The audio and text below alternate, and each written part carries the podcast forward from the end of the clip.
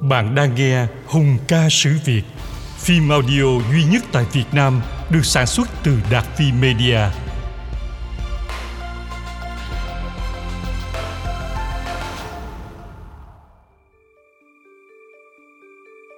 Xin chào quý vị và các bạn. Hôm nay chúng ta lại tiếp tục Hùng ca sử Việt.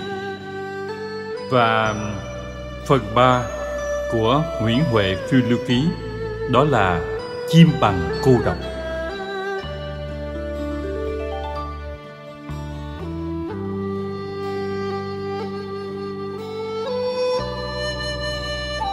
Nguyễn Huệ đã đánh bại Simla, tiêu diệt chú Nguyễn và tiến hành lùng bắt thành viên cuối cùng của gia tộc này là Nguyễn Ánh, nhưng không thành công. Nguyễn Ánh được dân Nam Bộ hết sức che giấu nên thoát nạn và hiện tại đang lưu vong trên đất Thái. Bây giờ Nguyễn Huệ mới hướng tầm nhìn về phương Bắc, nơi đó vẫn còn một kẻ phải lật đổ. Đó là Chúa Trịnh. Qua bài Đặng Thị Huệ, chắc các bạn cũng biết Trịnh Khải. Thật sự không phải ai cũng phục vị Chúa mới này, và Nguyễn Hữu Chỉnh là một trong số đó. Ông đẹp trai, giỏi cả văn lẫn võ, nên người ta gọi là cống chỉnh. Đã biết Nguyễn Huệ, Nguyễn Ánh mà không biết đại bàng Nguyễn Hữu Chỉnh là không được. Chỉnh cực kỳ đẹp trai, tính tình hào phóng, giao du khắp cả nước. Trong nhà tân khách thường có đến vài chục người, cùng uống rượu, ngâm thơ tỏ chí.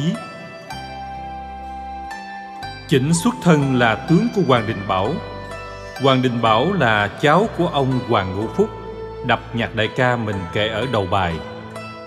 Hoàng Đình Bảo bị cái đám kiêu binh kia giết chết và chuẩn bị tiến về Nghệ An để thịt Nguyễn Hữu Chỉnh. Chỉnh lúc ấy rất bối rối mới bàn với Vũ Tá Giao. Nè, tôi với ông chiếm thuận quá rồi đem sắp nhập với Nghệ An. Chỉ cần có một miếng đất to để nuôi quân. Như vậy thì hai chúng ta sẽ toàn mạng. Vũ tá giao xua tay Thôi thôi Không ấy ông làm một mình đi. Tôi không có dám đâu. Bà nội cha cái thằng ngu này. Chính chửi thề rồi ngay lập tức lên đường. Thuộc hạ hỏi đi đâu Thì Chỉnh nói Thiên hạ có cả dạng nước Đi nước nào mà chẳng được. Rồi dông bườm cái dèo vào quy nhơn ý kiến Tây Sơn Tam Kiệt. Ta có được hữu chỉnh Thì khác gì cá gặp nước chứ Nguyễn Nhạc gấp rút bàn kế hoạch đánh chiếm thành phố Xuân từ tay quân Trịnh. Hữu Chính là người mưu mẹo, ông nghĩ ra kế ly gián. Ông viết một lá thư dụ hàng tướng giữ thành phố Xuân, nhưng lại gửi sang phó tướng của hắn. Thế là sinh ra nghi ngờ, rồi từ đó mất đoàn kết. Đến khi quân Tây Sơn kéo tới đánh, thì hai thím giữ thành mặc kệ nhau chẳng ai thèm cứu. Cuối cùng mất thành theo một phong cách không thể nào nhảm hơn. Nguyễn huệ chiếm được phú xuân rồi sướng lắm. Thành ra muốn chơi tới bến luôn. Hữu chỉnh biết ý nên bảo này chúng ta đang trên đà thắng lợi thì xin chúa công nhân dịp này hãy đánh trà bắt luôn đi. Nguyễn huệ nhíu mày. Mời ông nguyễn huệ tới. Ờ à, Ông nói cũng đúng đó. Nhưng mà Chưa có lệnh của anh ta, Thì làm sao ta dám làm? Kệ ông đi. Cờ tới thì chúng ta phất thôi. Nguyễn Huệ khi ấy còn trẻ, Còn sung, Cho nên ok luôn. Tất cả tiếp tục hành quân ra đàng ngoài Với danh nghĩa Phù Lê Diệt Trịnh, Chỉ để lại Nguyễn Lữ giữ Phú Xuân. Đánh chú Nguyễn thì mất 7 tháng còn đánh chúa Trịnh chỉ mất có một tháng thôi. Do Huệ và Chỉnh đều giỏi nên thắng như trẻ tre. Chẳng mấy chốc đã tới sát thành Thăng Long. Các đội quân Trịnh thấy mũi giáo Tây Sơn quá sắc liệu không chống nổi. Cố sức lấy súng lớn bắn trả. Quân Tây Sơn đều cúi đầu tránh đạn mà nhảy vào. Chúa Trịnh Khải mặc nhung phục, đứng trên voi phất cờ hồng thúc ba quân. Quân Tây Sơn lấy ống quả hổ tung ra lửa cháy ngùng ngục. Toàn quân trịnh chống không được, đều tan chở. Dứt gươm bỏ giáo, Xô nhau chạy trốn, thể như là núi đổ. Chúa Trịnh bó tay, bèn tự sát. Đây là lần đầu tiên Nguyễn Huệ ra thủ đô Hà Nội chơi, Nên cũng có rất nhiều bỡ ngỡ. Nguyễn Hữu Chỉnh phải làm tour guide hướng dẫn anh trai quê lên phố. Chỉnh sắp xếp cho Huệ gặp vua Lê Hiển Tông. Rồi cũng Chỉnh hỏi cưới Ngọc Hân cho Nguyễn Huệ luôn. Kỳ này ra Bắc lấy được công chúa. Đúng là nhất anh trai áo giải rồi. Lại nói về Nguyễn Nhạc khi đó đang ở Quy Nhơn Ông rất là sốc. Ờ, cái thằng Huệ này Anh bảo mày đánh ra Quế thôi Chứ có bảo mày chơi tới tận Hà Nội đâu. Sao làm quá vậy? Nguyễn Nhạc khi ấy đang là hoàng đế Thái Đức của Tây Sơn Ông rất sợ nếu không kiểm soát được Huệ thì nguy to. Có vẻ Nguyễn Huệ không còn là thằng em bé bỏng Mà hàng ngày ông vẫn đi buôn trầu về nuôi lúc nhỏ. Nó không còn nghe lời anh hai nữa rồi. Nhạc lập tức ra tận Thăng Long, Gặp ông em, rồi trách. Huệ à Anh chỉ muốn giữ Nam Hà thôi. Chú Phan cả Bắc Hà làm gì? Đi về thôi. Anh không tin Nguyễn Hữu Chỉnh cho lắm. Hắn vốn là người của đàn ngoài, Nhưng lại kêu chú dẫn quân đánh ra đàn ngoài. Con ngài, Anh em mình cũng bị hắn phản bội.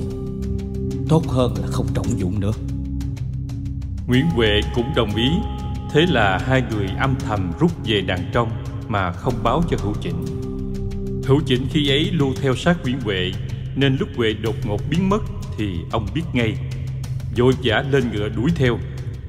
Thành Thăng Long giờ đã trở thành nơi vô cùng nguy hiểm. Những người ủng hộ chúa Trịnh rất căm ghét Chỉnh Vì dám dẫn giặc Tây Sơn vào nhà. Chỉnh ra đi là cách lựa chọn tốt nhất. Nè nè Ê! Sao bỏ tôi ở lại? Chơi kỳ vậy? Nguyễn Hữu Chỉnh nhanh chóng bắt kịp đoàn quân của Nguyễn Huệ Huệ hết cách Bèn bảo ông trấn thủ Nghệ An Chỗ này nằm giữa Phú Xuân và thành Thăng Long. Lúc bấy giờ Lê Hiển Tông già rồi chết. Lê Chiêu Thống lên thay Phe cánh họ trịnh bàn với nhau. À, Bọn Tây Sơn nó đã về Nam hết rồi. Chúng ta hãy cùng nhau khôi phục lại chúa Trịnh thôi. Nói là làm Họ tôn Trịnh Bồng lên ngôi chúa. Trịnh Bồng đem quân dây chặt cung vua Định phế bỏ Lê Chiêu Thống. Lê Chiêu Thống trước đó đã có linh tính Bèn viết thư gửi vào Nghệ An cho Hữu Chỉnh. Cứu trảm, cứu trảm, cứu trảm. Nguyễn Hữu Chỉnh đọc xong Lập tức nai nịch gọn ghẽ rồi lên đường. Một dạng quân của ông kéo thẳng đến Thăng Long để cứu giá. Các tướng chúa Trịnh làm quái gì có cửa so tài với danh tướng Nguyễn Hữu Chỉnh kia chứ? Họ Trịnh bị đánh cho tan tác Đến không thể khôi phục được nữa Trịnh Bồng chạy khỏi kinh thành. Phủ chúa Trịnh được xây từ hơn 200 năm Bị Lê Chiêu Thống cho người đốt cháy rụi. Cả một kỳ quan nhân tạo của Việt Nam tan thành tro bụi chỉ sau 10 ngày. Hoàng thượng Long Thể vẫn an khang chứ? Nguyễn Hữu Chỉnh hỏi. Lê Chiêu Thống mệt mỏi. Ờ, Ta vẫn lo lắng về cái bọn Tây Sơn. Ta nói thật Ta không muốn chúng quay lại một chút nào. Xin Hoàng thượng đừng lo. Thần đầu quân cho Tây Sơn Chỉ là dạng bất đắc dĩ. Nay Nguyễn Huệ đã giao cho thần trấn giữ đất Nghệ An. Thần sẽ biến đây thành vùng bất khả xâm phạm Để ngăn Tây Sơn trở lại Bắc Hà. Chiêu thống bừng rỡ cầm tay hữu chỉnh. Ồ, được như vậy là nhà Lê tất cả đều nhờ vào Khanh. Khấu chỉnh tuân lệnh rồi quay trở lại Nghệ An, Ra sức xây thành đắp lũy Để tạo nên một phòng tuyến kiên cố chống quân Tây Sơn. Nhưng thực ra, Chỉnh chỉ coi vua Lê là một thằng trẻ con. Ông muốn chính mình làm vua cơ. Đường trời mở rộng thênh thang, Ta đây cũng một triều đình kém ai. Chỉnh muốn cắt đứt với Tây Sơn Và tự tạo thành một thế lực hùng mạnh riêng. Ngang bằng với anh em Nguyễn Huệ Chỉnh thực ra cũng tốt bụng Với chủ nào Chỉnh cũng hết lòng báo đáp Với thuộc hạ Chỉnh tỏ ra biết thương kẻ dưới Trước khi nhổ thuyền vào Nam theo Nguyễn Nhạc, Chỉnh gọi hết quân lính dưới quyền ra bờ sông nói rõ duyên cớ và để lại cho mỗi người một quan tiền rất chu đáo. Chưa hết, Chỉnh cũng luôn căn dặn thuộc hạ không được làm hại dân. Cũng là một ông tướng rất có trách nhiệm. Là một người văn chương xuất sắc mà võ nghệ cũng tuyệt luân. Sau này bị chìm hàng kinh quá, rất là tội nghiệp. Trong khi Hữu Chỉnh đang âm mưu thì một tướng Tây Sơn tên là Vũ Văn Nhậm cấp báo với Nguyễn Huệ. Thưa chúa công, có một tin quan trọng. Nguyễn Hữu Chỉnh ở Bắc Hà đang muốn tạo phản. Nguyễn Nhạc nhìn Huệ rồi nói Đó, chú thấy chưa? Tôi nói đâu có sai. Thế nào cũng có ngày này mà. Tự nhiên đi vào Nghệ An cho hắn là cái gì không biết. Nguyễn Hữu Chỉnh này Đúng là quân phản phúc Nói xong rồi ra lệnh cho Vũ Văn Nhậm lập tức tiêu diệt Nguyễn Hữu Chỉnh. Nguyễn Hữu Chỉnh có thể coi thường các tướng trịnh, nhưng với Vũ Văn Nhậm thì rất kiên dè. Nhậm vô cùng mạnh khỏe, giỏi võ và lào binh pháp. Hữu Chỉnh đánh không lại, bèn bỏ chạy. Nhưng ông vẫn chưa chịu thua. Ông với quân Tây Sơn cách nhau một con sông. Hữu Chỉnh có 50 chiếc thuyền chứa toàn đại bác, định sẽ bật lại nhưng thằng chỉ huy ông giao cho lại chủ quan không phòng bị thế là khuya ấy quân tây sơn ngầm bơi qua lấy dây thừng kéo hết sang bờ bên kia mất sạch đội thuyền cùng đại bác chỉ sau một đêm. Nguyễn hữu chỉnh kinh hoàng. Trời ơi là trời! Cái quái gì đang xảy ra vậy? Rồi ông tiếp tục chạy về thăng long bắt lấy lê chiêu thống cùng bỏ trốn với mình. Nhưng quân Tây Sơn di chuyển cực nhanh, bao vây mọi ngã đánh tan tành quân hữu chỉnh. Ông thế cùng lực kiệt, lên ngựa chạy một mình. Hữu chỉnh thúc ngựa, nhưng con vật bị què nên chạy không nổi. Bốn chân quỳ xuống, hất hữu chỉnh lăn lông lốc. Quân Tây Sơn súng lại bắt trói. Vũ Văn Nhậm cười. Hữu chỉnh ơi là hữu chỉnh Vậy là đại bàng đã gãy cánh rồi Chỉnh chỉ kịp khóc Và đây có lẽ là tiếng kêu thê thảm lần sau chót Trời ơi là trời. Nhà Lê đã tiêu vong rồi. Chỉnh bị trói lại đem về Thăng Long. Chim bằng biển cầu xin Nhậm cho nói một câu cuối cùng. Nhậm bác bỏ và sai người nhét giấy vào mồm của chỉnh. Nhậm đem đối thủ ra chợ cửa đông. Sai người đọc rõ tội chỉnh cho dân bắc hà nghe, rồi sai bốn tên đao phủ lực lưỡng tiến ra nhậm ngồi trên ghế cao, đắc chí quan sát. Chỉnh bị trói gian tay chân dưới đất vào mấy cọc gỗ. Nhậm tay cầm dùi trống. Có một tên lính để cái trống bên cạnh. Nhậm gõ một tiếng. Tên đao phủ đầu tiên dung đao chặt tay trái của Chỉnh. Máu phọt ra. Chỉnh đau quá nhưng không kêu được. Chỉ lúc lắc cái đầu. Thêm một tiếng trống nữa, Tay phải Chỉnh bị chặt. Rồi đến hai chân đứt lìa.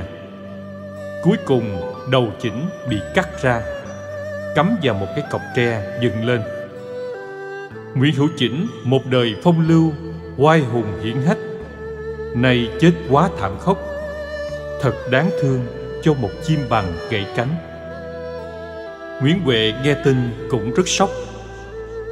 Trời ơi, ta chỉ bảo thằng nhậm ra bắt trị tội chỉnh chứ có bảo nó giết chỉnh đâu. Nó giết người vì tư tình gớm như vậy.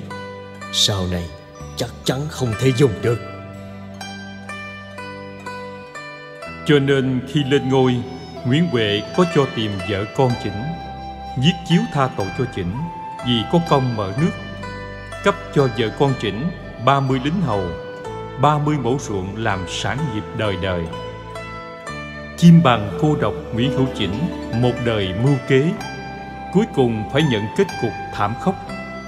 Nhưng đó chỉ là khởi đầu cho một chuỗi đại loạn tại Bắc Hà. Những chuyện tiếp theo thế nào, các bạn chờ hồi sau sẽ rõ.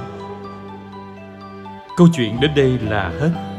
Xin cảm ơn quý vị và các bạn đã lắng nghe. Xin mời quý vị và các bạn tiếp tục theo dõi vào lúc 19 giờ tối đêm mai. Xin cảm ơn quý vị và các bạn.